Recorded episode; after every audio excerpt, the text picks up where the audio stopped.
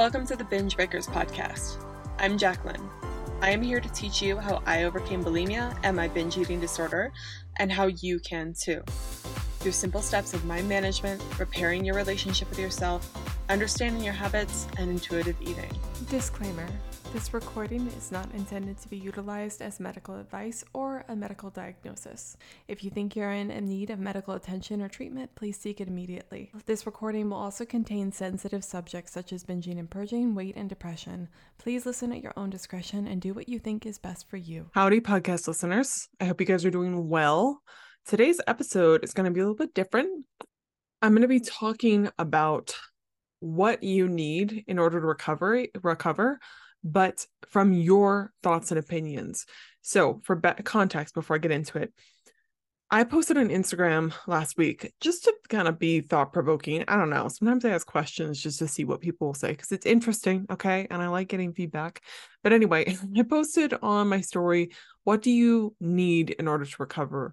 And I was trying to see what do people think that they need in order to recover? What do they feel like is the missing link for them? And it's on Instagram. And I tend to notice where I go no, this isn't everyone, but there's a certain theme with the people I talk to on Instagram. There's a theme with the people that I talk to on that find me directly from the podcast versus people on my email list. It's just interesting. So this might be more tailored towards Instagram people, whatever. But anyway, people said a lot of interesting stuff that I kind of wanted to respond to and give some feedback and give you ideas for what you might possibly need to work on in order to recover. So I hope you enjoy it. But I gotta say here, it's been raining. It's been like Seattle, Washington here, but it's Colorado. And it's I'm in a dry part of Colorado. We're known for sunshine all the time. And the past two months, it's just been raining nonstop. And so I've been complaining a lot about it. Like, oh, I hate this rain. This is so annoying, blah, blah, blah.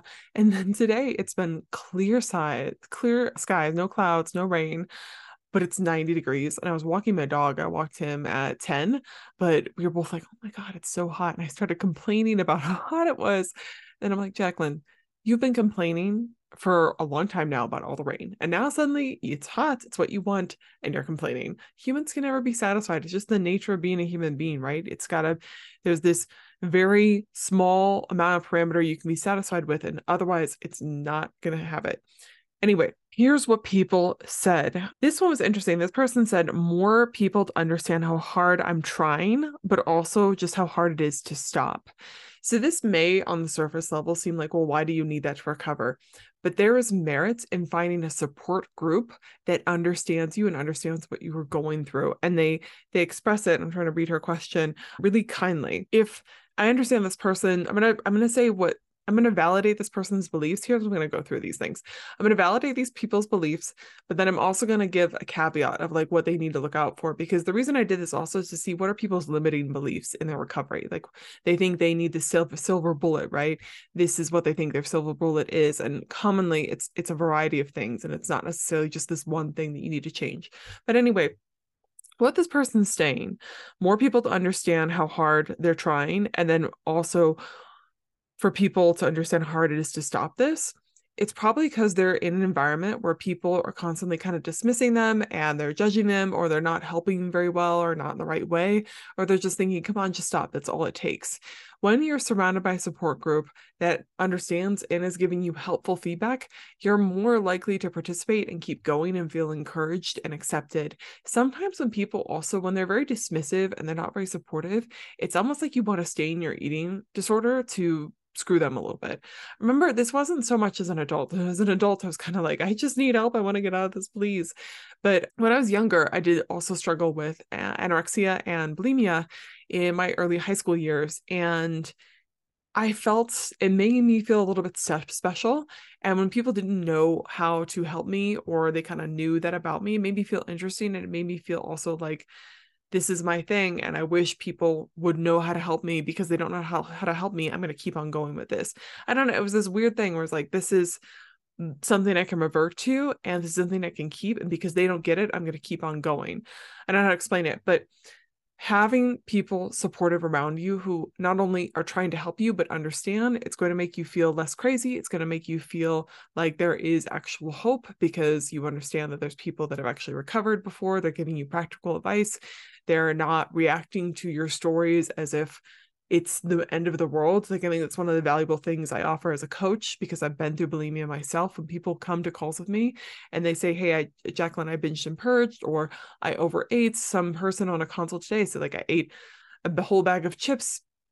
Another person struggled with rumination. Like I'm never like, oh my God, what are we going to do? It's like, oh, yeah, that makes sense. That's normal. That happens here practical solutions to it. When you see another person react calmly to it, it just gives your mind ease. We're social creatures, right? And it's helpful to have support. I mean, you can see someone else being calm, you can then mirror that behavior. If you see someone else panicking, then it's going to make you panic even more. There's just that mirroring type of behavior. So this person's valid. However, I do the caveat I'd say to this, or the the where I might think this person might be limited, is some people want everyone to believe in them before they can recover or they want people in their lives specifically their friends and family to completely understand them and they think that once that's the case then they can recover and that's not true.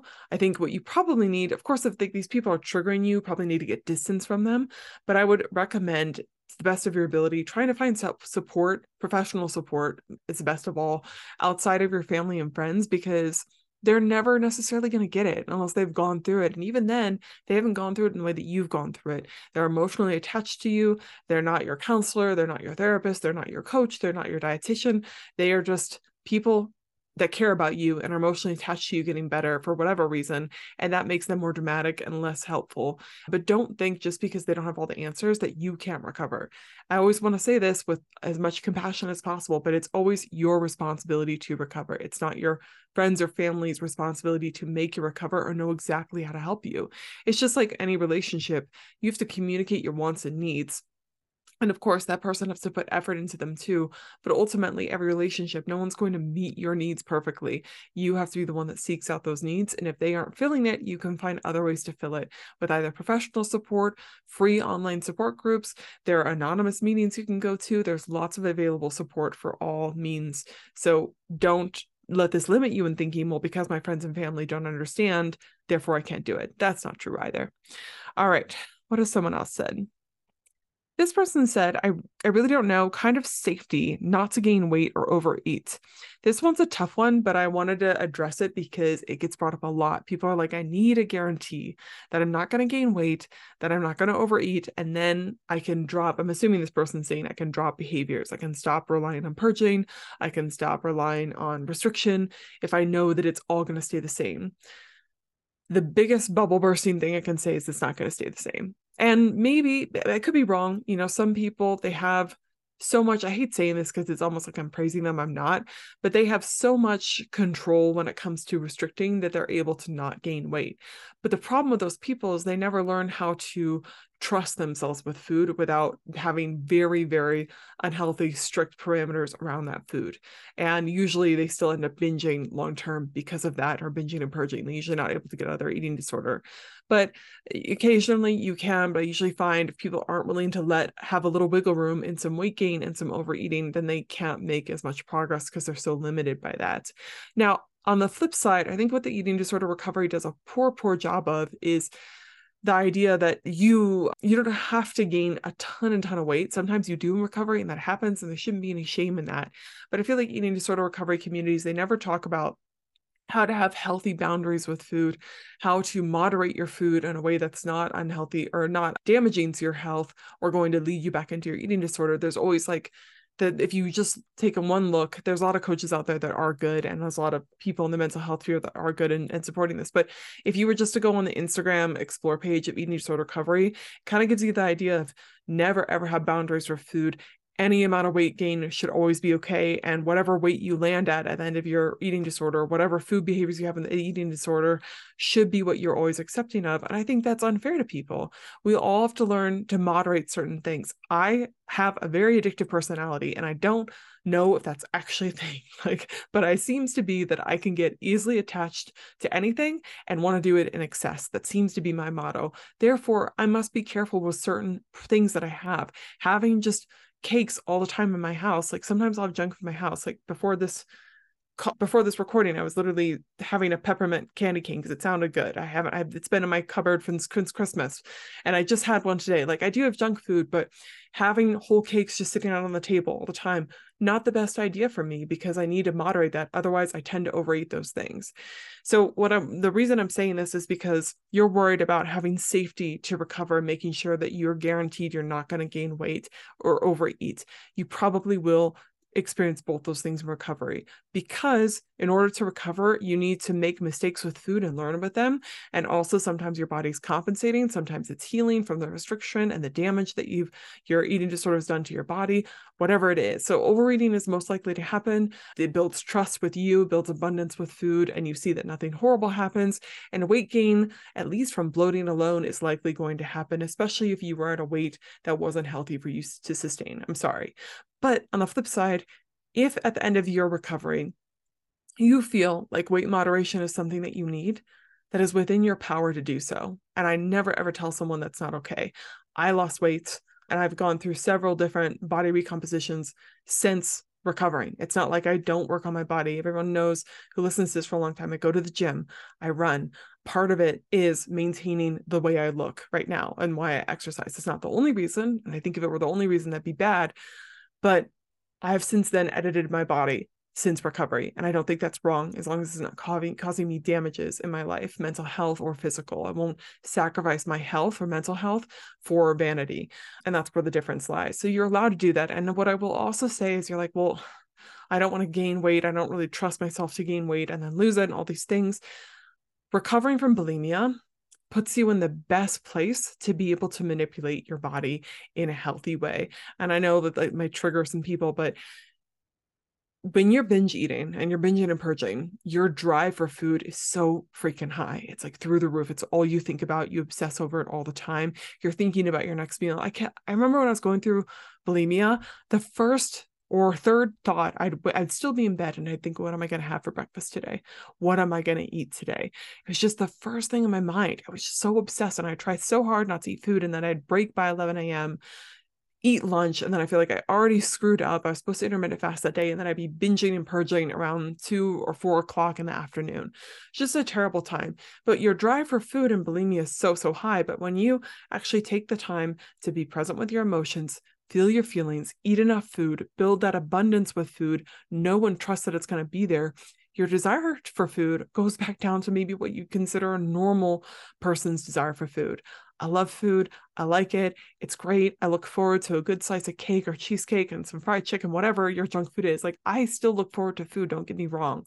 But my my excitement for food is nowhere near what it is and that allows me to to moderate my food much more easily because there's no panic of it being taken away. I know i can have it. I know it's available. And i also know how to process my feelings and i know how to feel hunger and i know how to feel some longing for food and not necessarily need it within my healthy boundaries. And that's something i didn't have the ability to do when i was going through bulimia because i was so crazy about food. Recovery teaches the skills you the skills of delayed gratification and managing your emotions, which directly apply to weight loss and any sort of, I don't know, any sort of goal you're achieving. What I didn't know about recovery before is that the skills I learned in recovery apply to every single area of my life and help me all the time with regulating urges that have nothing to do with food. But recovery helps you deal with urges, and that will help you with weight loss down the road if that's what you decide to do. But I would say I can't guarantee that you're not going to gain weight during recovery. That's pretty much a given for most people. How much weight? It doesn't have to be excessive. And if it is crazy excessive, unless it was, you know, necessary for your health, we'd probably, you probably want to take a look at why that's happening. But even if it does happen, trust yourself that it's not the end of the world and you will be okay on the other side of it. And you can always make choices for your health later on. It doesn't have to be this you gain 100 pounds or you don't gain 100 pounds and you stay in bulimia. That's not the answer. Someone someone said, I know they're kind of joking, but they were probably kind of serious. They said someone who locks the fridge and ties my hand between main meals. So the what this person's lacking, which I totally get. I used to think too, like if someone could just lock me up and control my food intake and I never had access to food, my life would be a lot better. But that's not the reality. I have had clients where their husbands would keep a lock on the fridge with their partner's consent. And I had mixed feelings about this. One partner, I've only worked with two clients where it's been that way. One, she always knew where the key was, and the husband knew that. So she could always access it anytime she wanted, but it just was that extra barrier and it seemed to help her, and she was fully consenting to it. The other client I had, she didn't necessarily, I mean, they made an agreement, but at some point, and she liked that agreement, it helped her stay in control. But then at some point, when she felt ready to be able to not have the lock on the fridge at night specifically, her partner didn't feel comfortable taking that lock out and that caused some friction but eventually they did work it out but i just it made her feel very judged because he wasn't willing to take out the lock and i think it feels a little bit demeaning if i'm being honest. I know how it feels that if someone could just do this for me, but ultimately, unless you want to live a life that's constantly controlled by someone else, you want to try to figure out a way where you can actually be in control of your food without third party interventions. And a thought experiment I always use with people, this is going to sound extreme, but it is helpful. And obviously, don't recommend this as a treatment option or a recovery solution. But I always ask people who are really lacking belief, I'll ask them, you know, if you were to stop binging in the moment, what would you do? And when they're kind of like, I have no idea what I what I would do. I always like to ask someone, hey, if I were to cut off your finger if you binged and purged, I wasn't watching you all the time. I wasn't, you know, you didn't see me at all, but if you binge and purge, I would know and I would come and cut off your finger. Would you be able to not binge and purge? And they say without a doubt, yes, 100%. And obviously that's savage as hell. And I would never, ever, ever do that. That's very extreme. But the purpose of the thought experiment is to get them to show them if it's important enough, they will stop. The threat, obviously, they don't want to lose a finger. That's ridiculous to lose over binging and purging. The pain is immediate, the consequences are immediate. Therefore, they're able to stop. So it's never, ever a matter of you not being able to do it. It's a matter of you recognizing the urges earlier on and then having good coping tactics in the moment and then making the decision when you're thinking rationally to not binge and purge. And the way I do this with people is I usually try to help them understand how they binge the last time, what little triggers they missed earlier on where they could have stopped, and then how they can work through that in the moment. We all make decisions to do stuff that we don't want to do every single day. I didn't want to get out of bed this morning, not because I was severely depressed, I was just comfy in bed and didn't want to get up.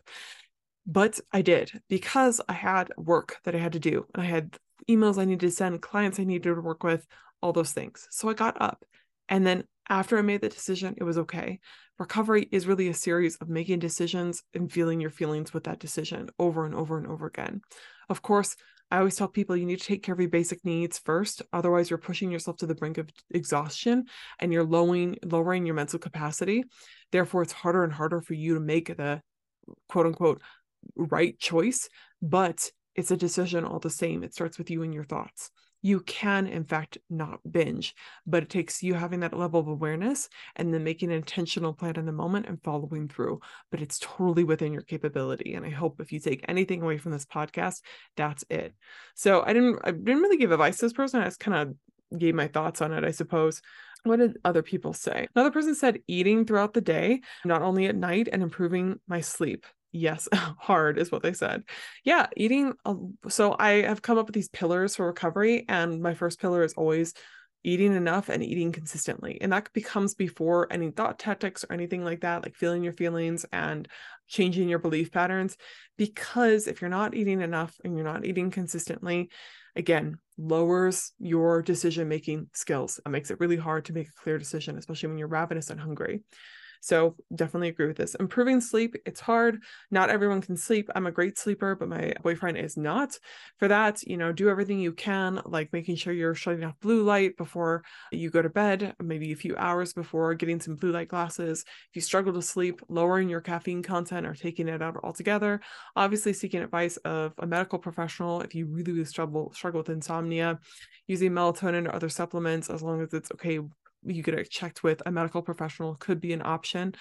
And then in your keeping a sleep routine is also helpful. And then making sure your bedroom's cool dark some white noise air ventilation all those things and not doing work or anything else in your bedroom leaving your bedroom for sleep and sexy time is probably the best thing you can do. Okay. Anything else here that's worth saying before i move on to the next one? We got a lot of responses people wanted to jump on the bandwagon with this one, which is cool. Plenty throughout the day. This person said a meal plan that doesn't cause nausea and pain. Absolutely. If what you're eating is causing you pain and nausea, you need to switch that up, making sure you're eating foods that you enjoy and that feel good to you. If you're not, then it's really not the point. Another person said, get rid of the scale. Yeah. So this can go either way, but I find a lot of most people, more often than not, are just better without the scale in the beginning. I have a scale in my apartment and I weigh myself probably once a week and again, you can take that for what you will. It's not super triggering for me anymore. It's good to just know what's going on, but a scale is just a number and it really isn't that relevant. It depends on who you are or whatever, but it's mainly not necessary for most people, especially in the beginning of recovery. I wasn't weighing myself in the beginning of my recovery either. And I'm glad that I didn't because I probably would have freaked the hell out with the weight gain and stuff like that. Where the scale can be beneficial is it keeps you out of drama because you know what's happening, but it can easily cause drama. I see people use the scale and be like, "Well, I'm lower today, so I can eat more," or "I'm I'm higher today, so I shouldn't eat more, and then I'm gonna binge and purge because I'm higher today, but I screwed up because I'm restricting and now I'm binging and all this sort of stuff." So I'd recommend for most people general advice without ever talking to you. Don't have the scale. Don't do it. Unless you're really struggling to gain weight, then it can be helpful. But even then, depends on the person. Obviously if you're severely underweight you or you know you should probably see a doctor to get medically supervised to gain weight because it can be dangerous obviously. But if you are struggling to gain weight and under eating constantly possibly having a scale could be helpful so that you can make sure you're actually gaining weight and you're not losing weight, you're not going back down. But I feel like a lot of people they know when they're under eating and it's not so much a matter of keeping track of the scale, it's more so keeping track of their calories and holding themselves accountable for that. But most people probably best to just get rid of the scale. And if you are going to have a scale, always decide what you think of yourself before stepping on it. And that's something I practice to this day. I jump if I get on the scale and it's not always consistent, but I will for sure decide what I think of my body before getting on there. I don't use the number to determine what I look like or how I feel about my body. It's just data points and keeping myself accountable to how I'm doing in my nutritional life. So take that for what you will. But I think, yeah, this person's onto it. Get rid of the scale. If it's bothering you, there's no need for it. This person said, this is the last one. They said, something to help me calm down and fill the void. Oh my God, I thought it was 548. It was a screenshot. something to help me calm down and fill the void. Yeah, I love that. It's a lot of people what they do is they're like okay i'm going to use the coping tactics. I'm just going to not binge but then they kind of just sit on the couch and wait there and wait for the urge to go away and they don't ever try to fill the void of them binging with anything else and in some people they try to distract too much. They're like I'm, i've done all these activities and i still want to binge. It's like well you're not allowing the urge to be there. You're not allowing yourself to process it and actually accept the fact that you have an urge, feel it, and move forward, even with that feeling. You're just waiting for it to go away so you continue your life, which is not going to work. It's like watching a pot, it'll never boil boil. But if you are never using any other thing and you're never replacing it with stuff, that's going to be hard for example, in the beginning, like the first year before I recovered, I did a few things like making a sketch club and or I, I went to a lot of meetup groups. I went and did more activities and met people. And also I probably relied on fitness more, like going to the gym and stuff like that. And my boyfriend hanging out with him. I had a lot of hobbies during that time to fill up my time. So I felt like it was expanding my life it felt easier to leave bulimia behind when I had things to fall back on and things to do. I was busy and then my business kind of became a replacement also for my eating disorder in a lot of ways which you know maybe i've become slightly a workaholic that's another thing but i prefer this to an eating disorder any day. But yeah you need something else in your life to fill the void. That's not to say that you should be constantly entertained though. The caveat to this person's thing is people think if i had enough stuff to do then i wouldn't binge and purge that's not true either. Sometimes people overpack their schedules to the point where binging and purging becomes the only way that they can take a break. You also need to learn how to be alone with your thoughts and feelings, which is something I teach a lot in my program with my private clients.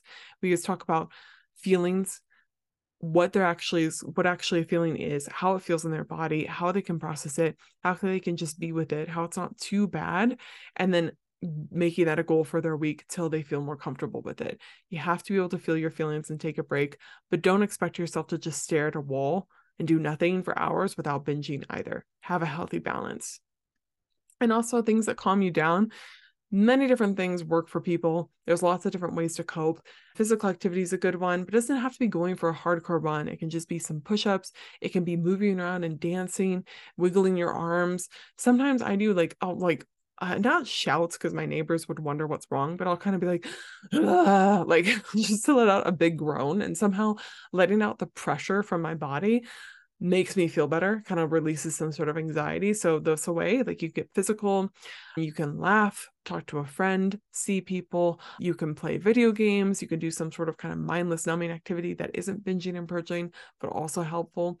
A lot of people, they like to just lie down for 15 minutes in a dark place, right? And just decompress. And that's what I did in the beginning quite a bit. And still, when I'm overly stressed, I will just go to my bedroom, close the door, turn on the fans, turn off the lights, crawl underneath my covers, and chill for a little bit with nothing, no input. And that sensory deprivation is pretty helpful. Music is a good one. Like there's so many different things. A good book, a nice walk. You have to find what works for you, but there are plenty of them out there. And don't dismiss them, but also don't expect them to feel like binging and purging. They're not going to be the same. And over time, though, if you give them a chance, they will feel good to you. You just they're not like especially if you someone's used to heroin or something of course you know taking a mental health walk is not going to be as intense. You can't expect that to be as intense.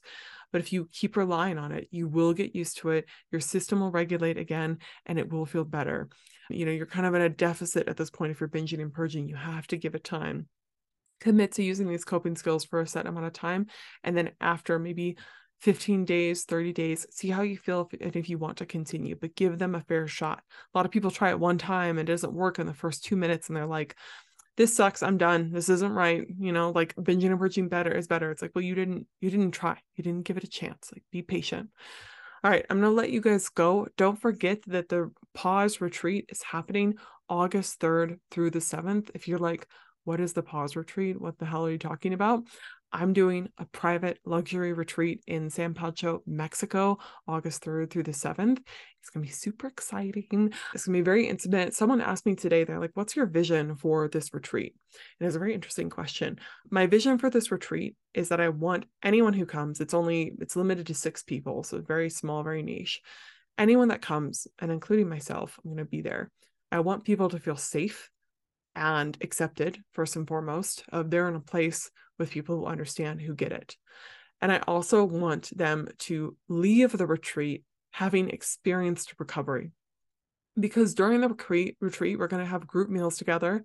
We're going to have morning talks every single morning about certain pillars of recovery and what our top struggles are currently and how we're getting past them and what we need to do moving forward. I'll give advice there'll be coaching but then we'll be practicing what we talk about throughout the day. We're going to do some group excursions where you feel really grounded with food, processing your feelings and and really connecting to who you are and who you want to be. Just doing those things, actually not just talking about the tools of recovery, but you're actually living behavior free, feeling safe, feeling more comfortable around food, actually eating at food, exposing yourself to those things. I want everyone who goes there to leave being like I know I can recover. I just did it for four days. I just saw other people do it for four days. And I'm not saying you'll be completely perfect on the retreat, but you will know for sure, without a doubt, that it's possible after being through that experience and have hope and belief for yourself. Plus, I told the people, like, I just want them to relax. I mean, it's not a corporate retreat, it's very niche. It's in the middle of nature and this, this nice retreat center that's a little bit woo, but very, very nice. I want people to take advantage of the amenities relax, rejuvenate. And I want to take them out of their current environment and rat race that they're in so that they can get clear headed and understand what the triggers are back home, think about them in a clear place, and then come back fully prepared, rejuvenated, and ready to go with tons of hope and momentum. I don't think I think anyone who's saying, "Oh, after this retreat, your your life will be completely perfect," that's BS. But I know anyone that comes is going to feel transformed. They're going to feel grounded and they're going to know that it's possible for them and they're going to know what to do in their lives when they when they come back. So that's my vision for the retreat. It's going to be exciting. If you are interested in that you can go to my website and click on pause retreat. It should be in the main menu and that will teach you more about that. There's payment plans available. It is an all-inclusive retreat. The only thing you'll have to pay for outside of the retreat is your tickets to the retreat, but the retreat will even give you airport transportation to and from the retreat center. Once you get there, you just need to find a flight tickets into the Cancun airport. But if you were interested, go to my website and there are payment plans available till July 7th. After that, we'll just be doing pay in full options. But I hope that if you're interested, even remotely, you'll go check it out and possibly join us. I'm really excited. I have a few people coming now, so it's it's it's getting a little bit filled up, but it's supposed to be really private, really intimate, and I'm excited. I also think my life will be changed from it. Like, I don't know, it's been interesting because I've never done a retreat before, but I, I have done in-person events that weren't related to bulimia recovery. I've just did like local meetings for business stuff and sketching and drawing. So I've done I've done those sort of things, but it'll be completely new to kind of be around people. I've seen a few clients in person since being a coach and stuff like that, but actually talking, whenever I talk to them in person and stuff, it's a different feel. Like it just feels deeply connected. You you realize there's another living human being that's going through this. I'm not alone, and you leave with hope. So I'm excited for it, and I think getting out of the environment we're all in is good every once in a while. It's a nice pause, reprieve, and yeah. Is there anything else I want to say about that? no, I'm just super biased and I think you should come and I think it's going to be amazing. So that's all I have to say about that. if you want to join, go check out my website there. Otherwise, I'll let you guys go. I hope you guys have a wonderful, wonderful weekend and you take care of yourselves. And I feel like I'm coming out of a burnout phase finally. So if you're in a burnout phase or you're in a tiring phase, just give yourself lots of rest. You just need to slow down a little bit and eventually get better. And if it's not getting better, go see a doctor. Something could be wrong. Maybe your hormones are a bit off. Maybe you're not getting enough nutrients. Maybe there's some like life threatening mold somewhere that's affecting you. I don't know, but you go see a doctor. It's not normal to feel tired out, fatigued, and apathetic all the time. Okay. Just letting you know that right now. Little check. Oh, and lastly, oh my God, I always do this in the podcast. I'm always like, I'll let you guys go. And then I have five more things. But thank you so much for all of you guys that sent me messages about about last week's podcast episode about the alcohol. I felt a lot of shame in posting that, and I was very nervous about it because it felt, oh, this is another example of me being out of control. What's wrong with me? But I knew people needed to hear it. I knew I wasn't the only one, so I figured it was worthwhile posting. Especially, seems like my vulnerable posts are always the best posts because, very honest, you know, when people can relate and they that's what is going through people's lives, they just don't say it but I want to thank you. It does help. You know, it's always hard putting yourself out into the world. So I appreciate that. And if you haven't listened to it, it's about my journey with alcohol and being sober curious. So give it a listen if you're struggling with alcohol or you're just curious and want to know what sort of shenanigans I've been up to over the past year. All right, letting you guys go. I'm serious this time. Have a good weekend. Never give up on yourselves. Bye.